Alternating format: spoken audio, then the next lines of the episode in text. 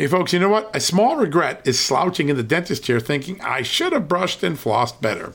A big health regret is listening to your doctor and thinking, I should have paid attention to nutrition when I was younger. I have that regret a lot. Better health today and when it matters most is why I take Field of Greens. Field of Greens is unlike any fruit and vegetable or green product. Field of Greens isn't watered down extracts. Field of Greens is an organic superfood. It's whole fruits and vegetables. Each fruit and vegetable was selected by doctors to support vital body functions like heart, liver, kidneys, metabolism, and of course, your immune system. And only Field of Greens is backed by a better health promise. At your next checkup, your doctor will notice your improved health or you're going to get your money back. Don't look back and say, I should have paid attention to nutrition when I was younger. Field of Greens is a key to better health today, right now, and when it matters most.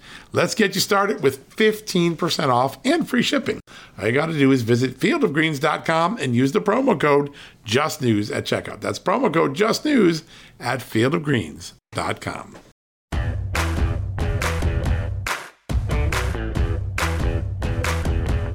Hello, America, and welcome to a new edition of John Solomon Reports, the podcast from Just the News, where today we have a very important guest.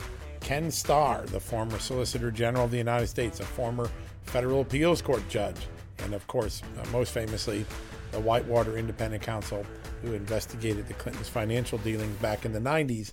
He's going to join us. He's one of the great legal minds in, in America, and he's going to talk to us about the strengths and flaws of the impeachment case against the president, and uh, specifically what parts are constitutional and unconstitutional. I want to ask a lot of questions we have to ask, right? Why isn't Chief Justice John Roberts um, uh, presiding over this? And if so, does that make the proceeding unconstitutional since the Constitution is pretty clear that the Chief Justice shall, not may or could, but shall preside over any such impeachment trial? We're also going to ask whether impeaching uh, or, con- having a trial to convict a president who's no longer in office is constitutional.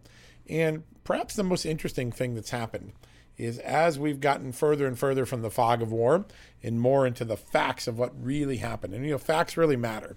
But as we get deeper into the facts about what really happened on January 6th, as hideous as it was, uh, as awful as it was, as criminal as it was, uh, the idea that this was a spontaneous riot seems uh, further and further from the truth. And why is that? I've gone through all the affidavits that the FBI has uh, filed and the statements that they have filed against 230 or so people that have been charged in the, the rioting and the illegal conduct on, on January 6th. And a growing number of people are, are accused of planning, plotting for days and weeks the riot. And therefore, you can't inspire something that was already planned before you, you spoke about it. Uh, and and that that's going to become a major part of the argument of innocence, I think, that the president's lawyers are going to make at this trial next week in the Senate if it goes off. And I'm just going to give you one new example. This just happened yesterday, right? So this is brand new. Uh, the uh, federal prosecutors filed a charge against a guy named Ethan Nordean uh, in the home state of Washington. It's his home state, and um, they say he was an officer in the Seattle chapter of the Proud Boys. That's an extremist group. Uh, he marched with them during the riot. Uh, but more importantly, he began posting messages as early as December on social media indicating he and others were planning to engage in conflict. Uh, in fact, he asked for donations to buy protective gear and to buy communications equipment.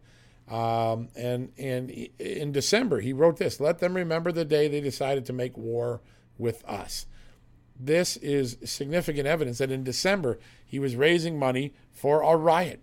And on January 4th, um, he posted another uh, uh, statement indicating that the Proud Boys were going to, quote, bring back that original spirit of 1776 of what really established the character of what America is. And it's not complacency standards, it's how it's going to be. And I don't give a goddamn.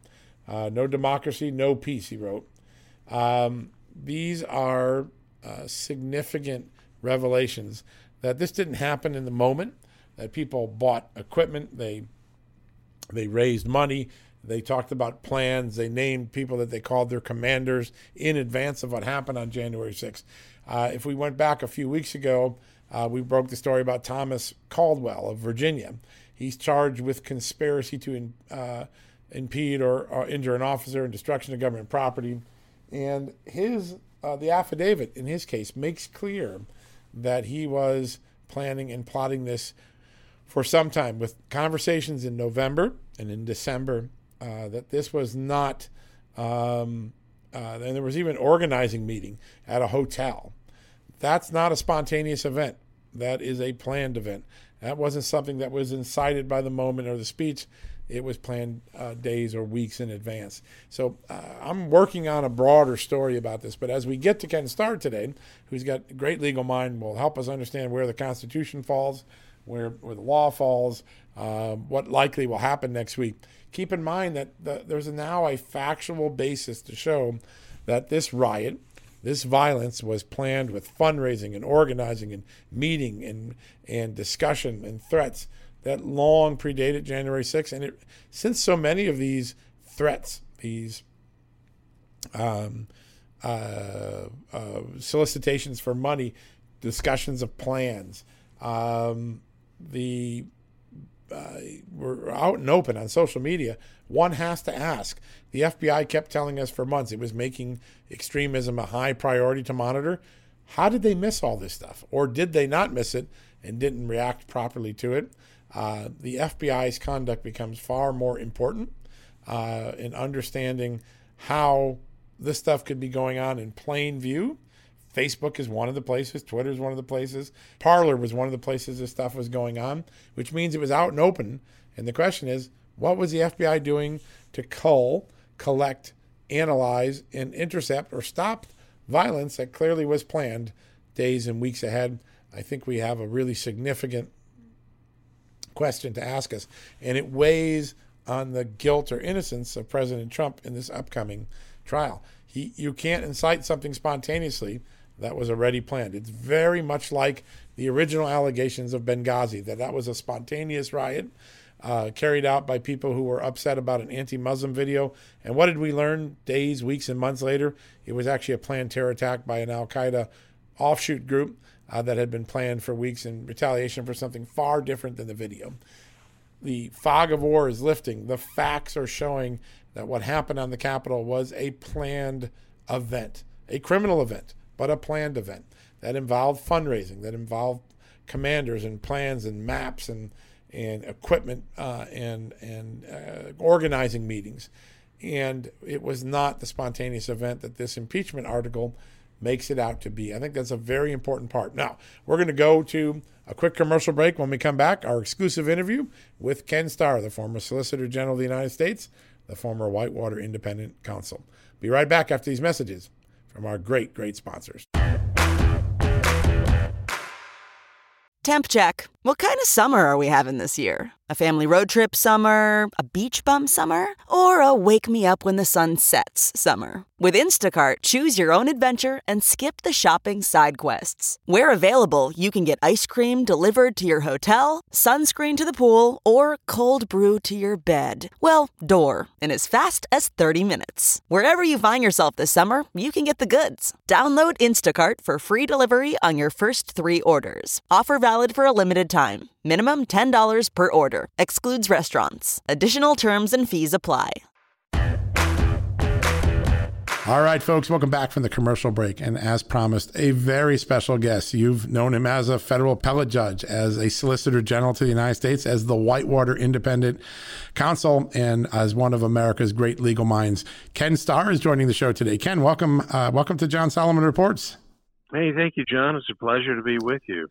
Well, it's an honor to have you on. There's so much going on in, in the political and legal space. I don't even know where to start, but I assume with the president's trial, uh, and if we can call it that next week in the Senate, uh, I'd love to get your thinking about uh, what what has transpired to this point, the the impeachment and the early setup to the trial next week. Do you, do you feel good about the process? What's your what's your uh, take on how it's been conducted thus far?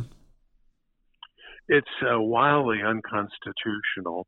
Uh, it, what happened in the House of Representatives was uh, you can criticize lack of due process, lack of care, right. uh, lack of hearings, lack of counsel for the president, but the House had it within its power to impeach the sitting president of the United States. But we're in a different stage now, aren't we? And we have been since noon of January 20th. Great point. And what is about to unfold, in my judgment, is a flagrant violation of the text, the structure, and history of our Constitution, and of the historical example of the Nixon resignation and the cessation at that stage in the House of Representatives of impeachment inquiry. And so I'm happy to elaborate on that, but I would like to see uh, thoughtful people on both sides of the aisle. Obviously, I think 45 Republican senators have already expressed the view right. that this is unconstitutional.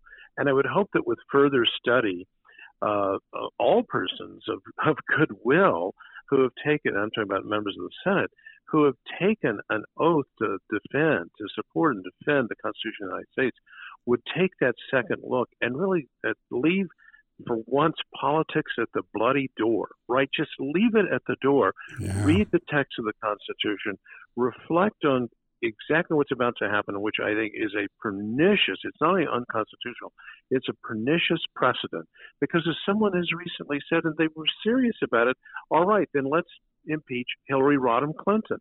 Oh, well, let's impeach Barack Obama. So I think this is constitutionally flagrant and should be dismissed for lack of jurisdiction, which is just a fancy way of saying lack of authority on the part of the Senate, right. because the President of the United States is not now the subject of impeachment. It's a former president. Yeah. They lost their authority on January 20th. That's the way I say it. And now they're you know, hopefully we'll get into well, what about all these historical precedents and so forth that do illuminate the path as to whether this is uh, constitutional uh, or not, as I believe it strongly to be. I definitely want to turn to. that. I want to turn to one thing that has caught a lot of people's attention, and I think you know, just uh, Chief Justice Roberts, uh, the fact that he isn't presiding. I, I, think that adds a constitutional question, but it also seems like he might be making a statement about not, you know, presiding over something the Constitution is always uh, intended for him to preside over. Uh, why do you think Roberts did that, and how does it add to the equation that this is an unconstitutional process? Yes, it's uh, of course don't know his thinking, but I'm going to draw an inference, and that is the Chief Justice of the United States reads the Constitution and says, "I have no authority to preside." No authority whatsoever. In fact, it would be, I believe, a violation of the Constitution for the Chief Justice of the United States to come preside over the trial of a former president, because the Constitution is very clear cases of the impeachment of the President of the United States, and it says President of the United States, the Chief Justice shall preside, not may. Send a letter, Chuck Schumer, see if right. he's free, free and so forth. you know, give him a room at the cap. No, no, no. It is unconstitutional. Let's return to the text of the Constitution. And one of the things that I wish would happen, and maybe it has happened or will happen, is let's formalize this let's have someone send a letter to the Chief Justice of the United States saying, excuse me, you you have a duty to be here, and I would hope that the Chief Justice would respond in a formal way in these proceedings to say, I do not have authority because this is not the sitting President of the United States. Another telltale sign that what is about to unfold flies in the teeth of our Constitution. Yeah, no, there's no doubt. There's no doubt. Anyone who's read the Constitution, it's not it's not ambiguous on this issue at all. And um, uh, I want to wind back to the process because you, uh, and then I want to finish up with what the historical precedents are. But when we wind back to how quickly the impeachment occurred in the in the House without witnesses, without evidence, and quite frankly, without the fog of war of what happened on, on January 6th even cleared yet, so we can see the facts. Uh, how concerning uh, is the process just as the House conducted? We basically impeached the president in a couple of hours. It was uh, a classic uh, rush to judgment. And so, unfortunately, with 10 Republicans uh, joining, uh, very unwisely, this article of impeachment, the article now has the veneer, uh, it has the reality of a bipartisan move. Right. I would hope that those uh, 10 Republicans and hopefully even some Democrats would say, as we now look at the timelines that uh, the media, the New York Times, the Washington Post, and all their reporting uh, on here's exactly the facts, as John Adams said That's to right. the Boston jury, facts. Uh, uh we're focusing on facts, as Louis Brandeis, the great justice, said: facts, facts, facts. Don't give me theory, give me facts. And the more facts come in, exactly, we know that there was a terrible rush to judgment, and the, people should be recanting. There should be, you, you can't draw it back. I mean, you're the House of Representatives, I right. suppose, has the raw authority to. That's not going to happen. But at least those voices should be not because I'm getting primary uh, uh, opposition in the Republican primary. I made a mistake. Quote Fiorello LaGuardia, the great mayor of New York. New York, right? When I make a mistake, when I make a mistake, it's a beaut. They made a huge, colossal blunder. So walk back and apologize to the former president, apologize to the American people that I never should have voted in favor of this without the benefit of all the facts. I rushed to judgment. Yeah, that's the key thing. I've gone through all these FBI affidavits and all of the different perpetrators who are now accused and charged. And when you look at the FBI affidavits, it's uh, you know really clear. This thing was planned for weeks. Uh, the the uh, yeah. de- the devices at the RNC and DNC, which are you know viewed by police as maybe distractions uh, to take some police away from the site, they were planted the night before. There are conversations in November. There's training in December. Um, the idea that this was a spontaneous riot is now not, not only in question, it's actually fairly yeah. debunked. Why, why, why do you think um, that more members, you know, Liz Cheney has doubled down on this, and you know, she's a pretty smart lady, comes from a very brilliant political family. Why do you think some lawmakers made that choice? Is it Trump exhaustion? Uh, is it just the, the, moment of the, you know, the hysteria of the moment? It, it seems like some thoughtful people made a, a rushed decision.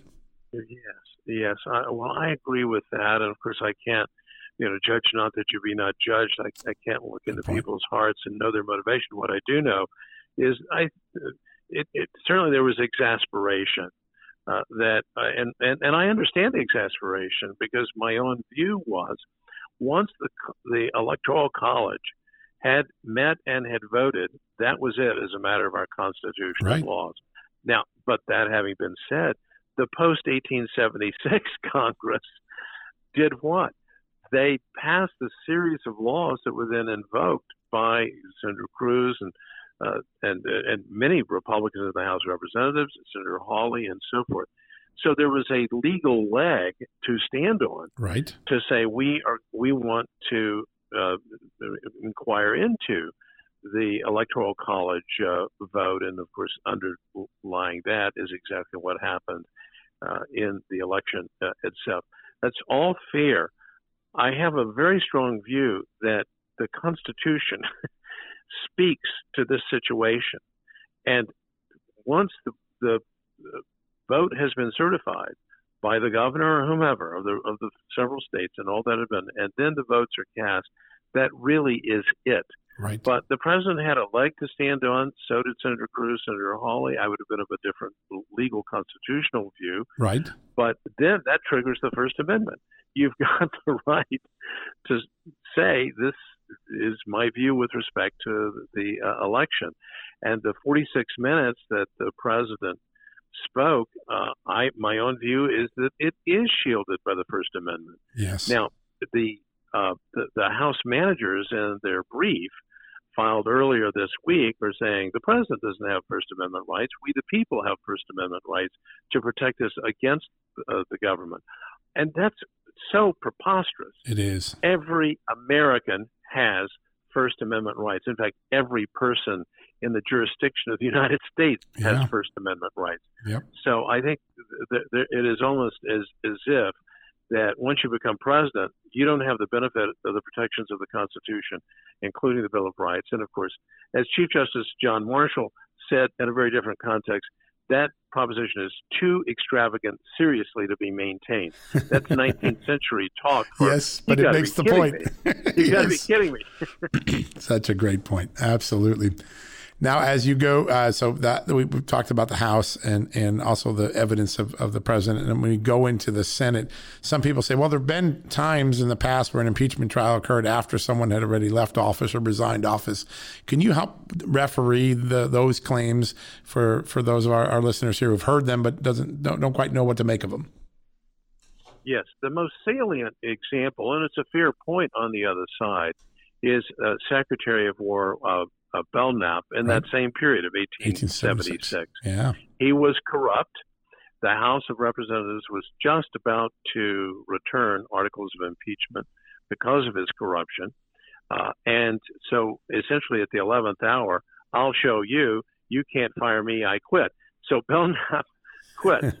and the House proceeded to impeach him, and then the Senate proceeded to hold a trial. It's a fair point, but here is what makes this so different. When you step back and look at the facts, you see Belknap was trying to circumvent and skirt the powers, uh, the constitutional right. powers, which had already been well underway. Here's what the House of Representatives here should have done. They should have, they shouldn't have passed the article of impeachment.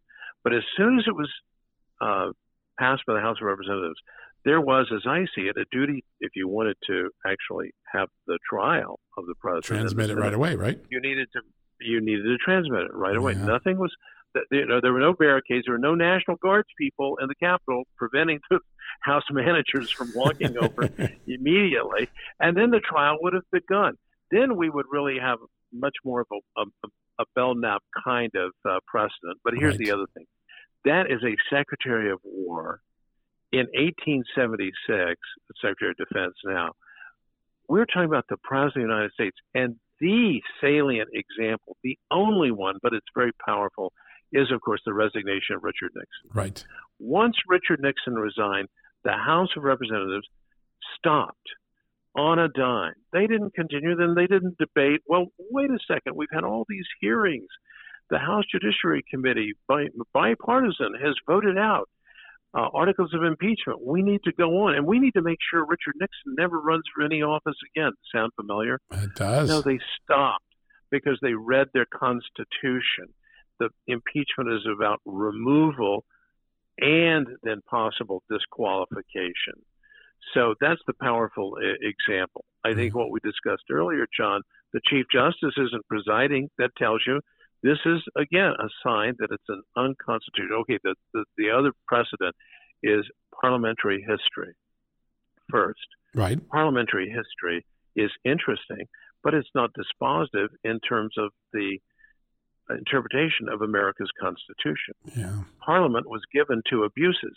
And the favorite example that I've seen on the other side is the impeachment of Warren Hastings, uh, the British uh, potentate, so to speak, right. uh, during the, during the British Empire in, in India.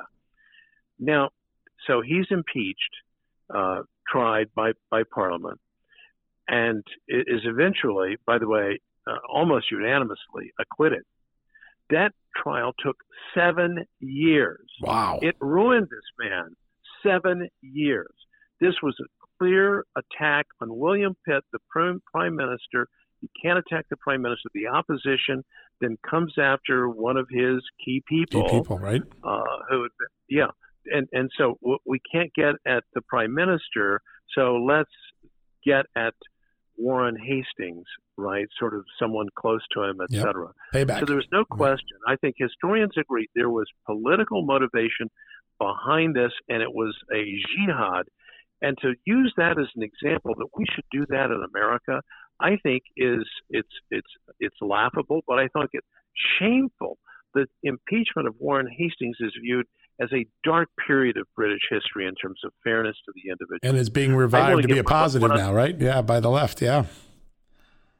I want to get one other point out in terms of the unfairness of this, and this is if the Senate goes forward, what they are toying with is what I consider a bill of attainder. They can't remove President Trump from office.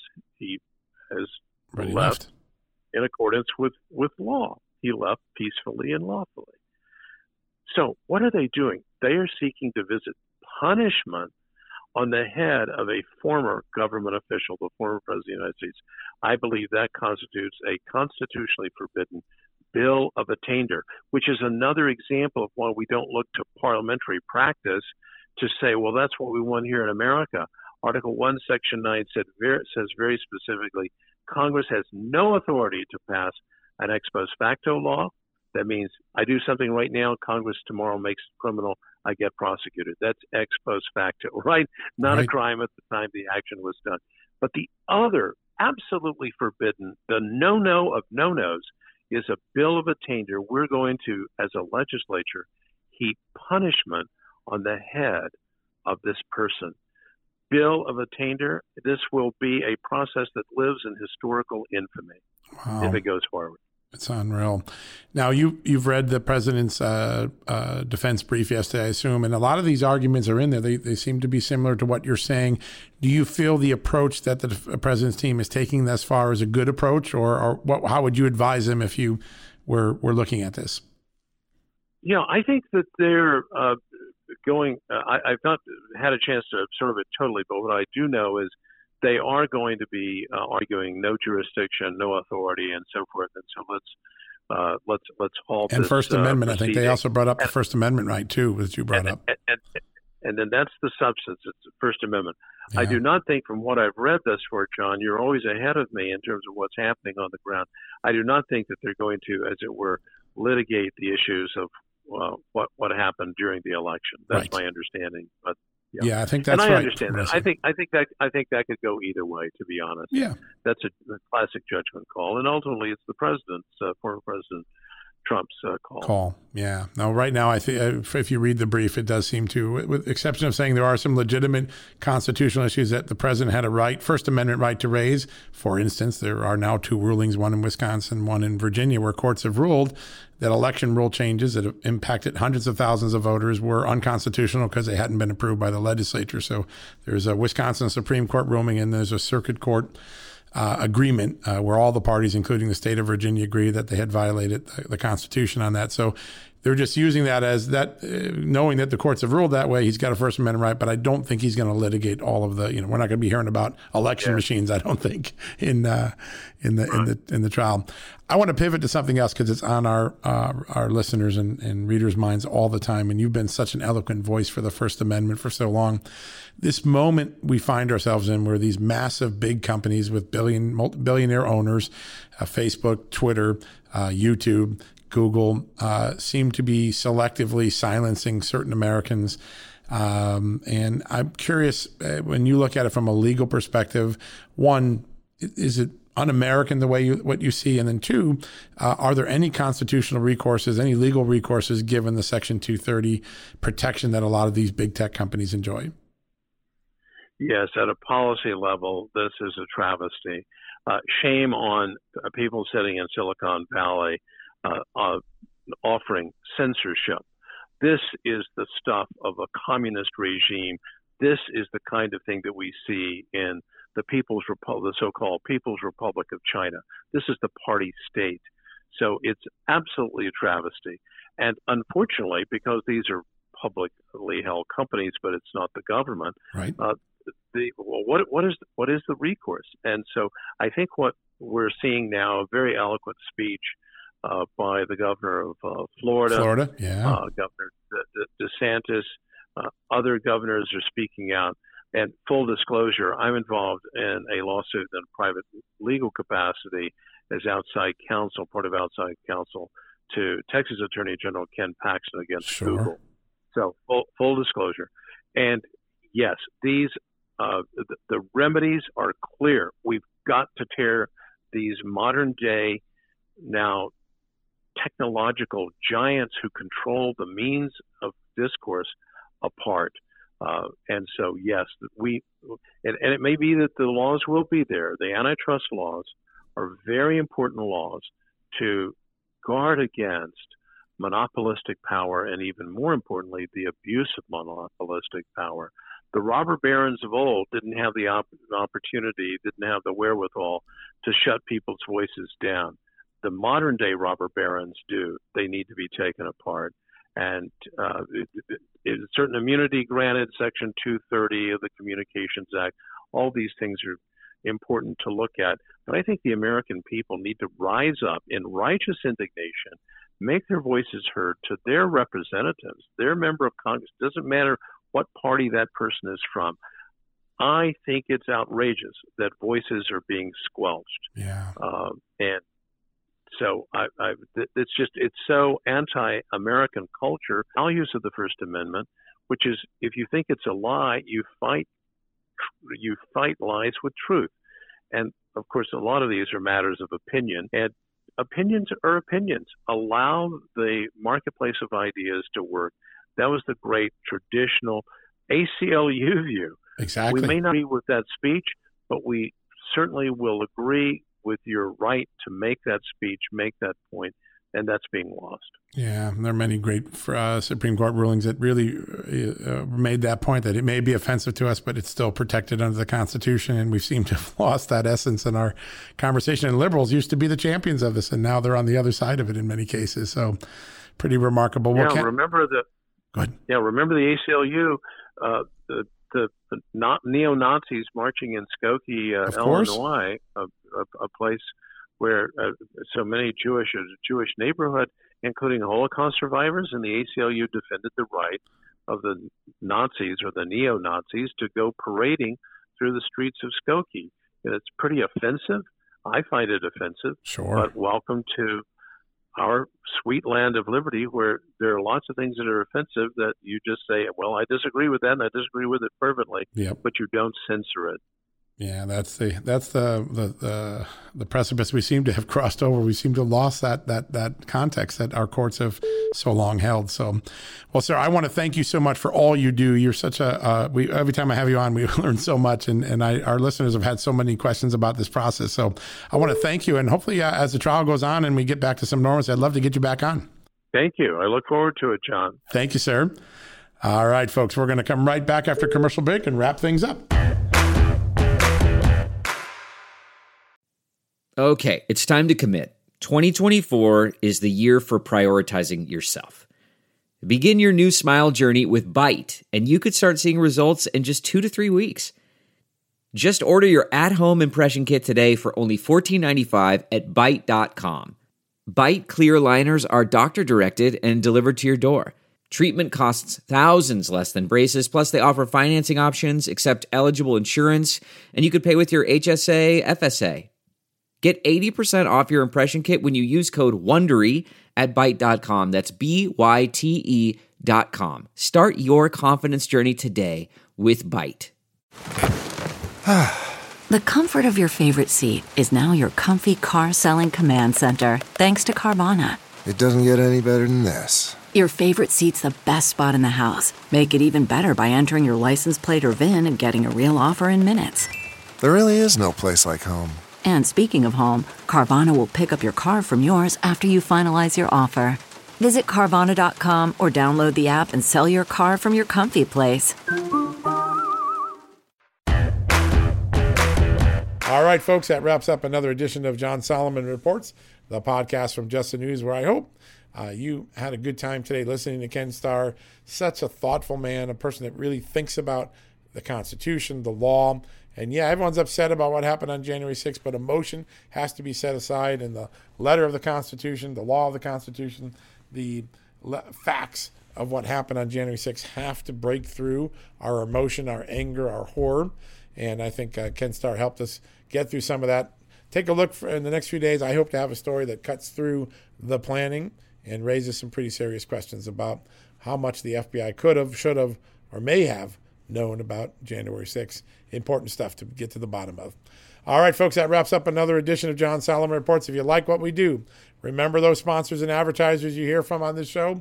Support them, buy their products, subscribe to their services, tell them how much you love them for making our journalism possible at justthenews.com and John Solomon Reports. Until tomorrow, may God bless you.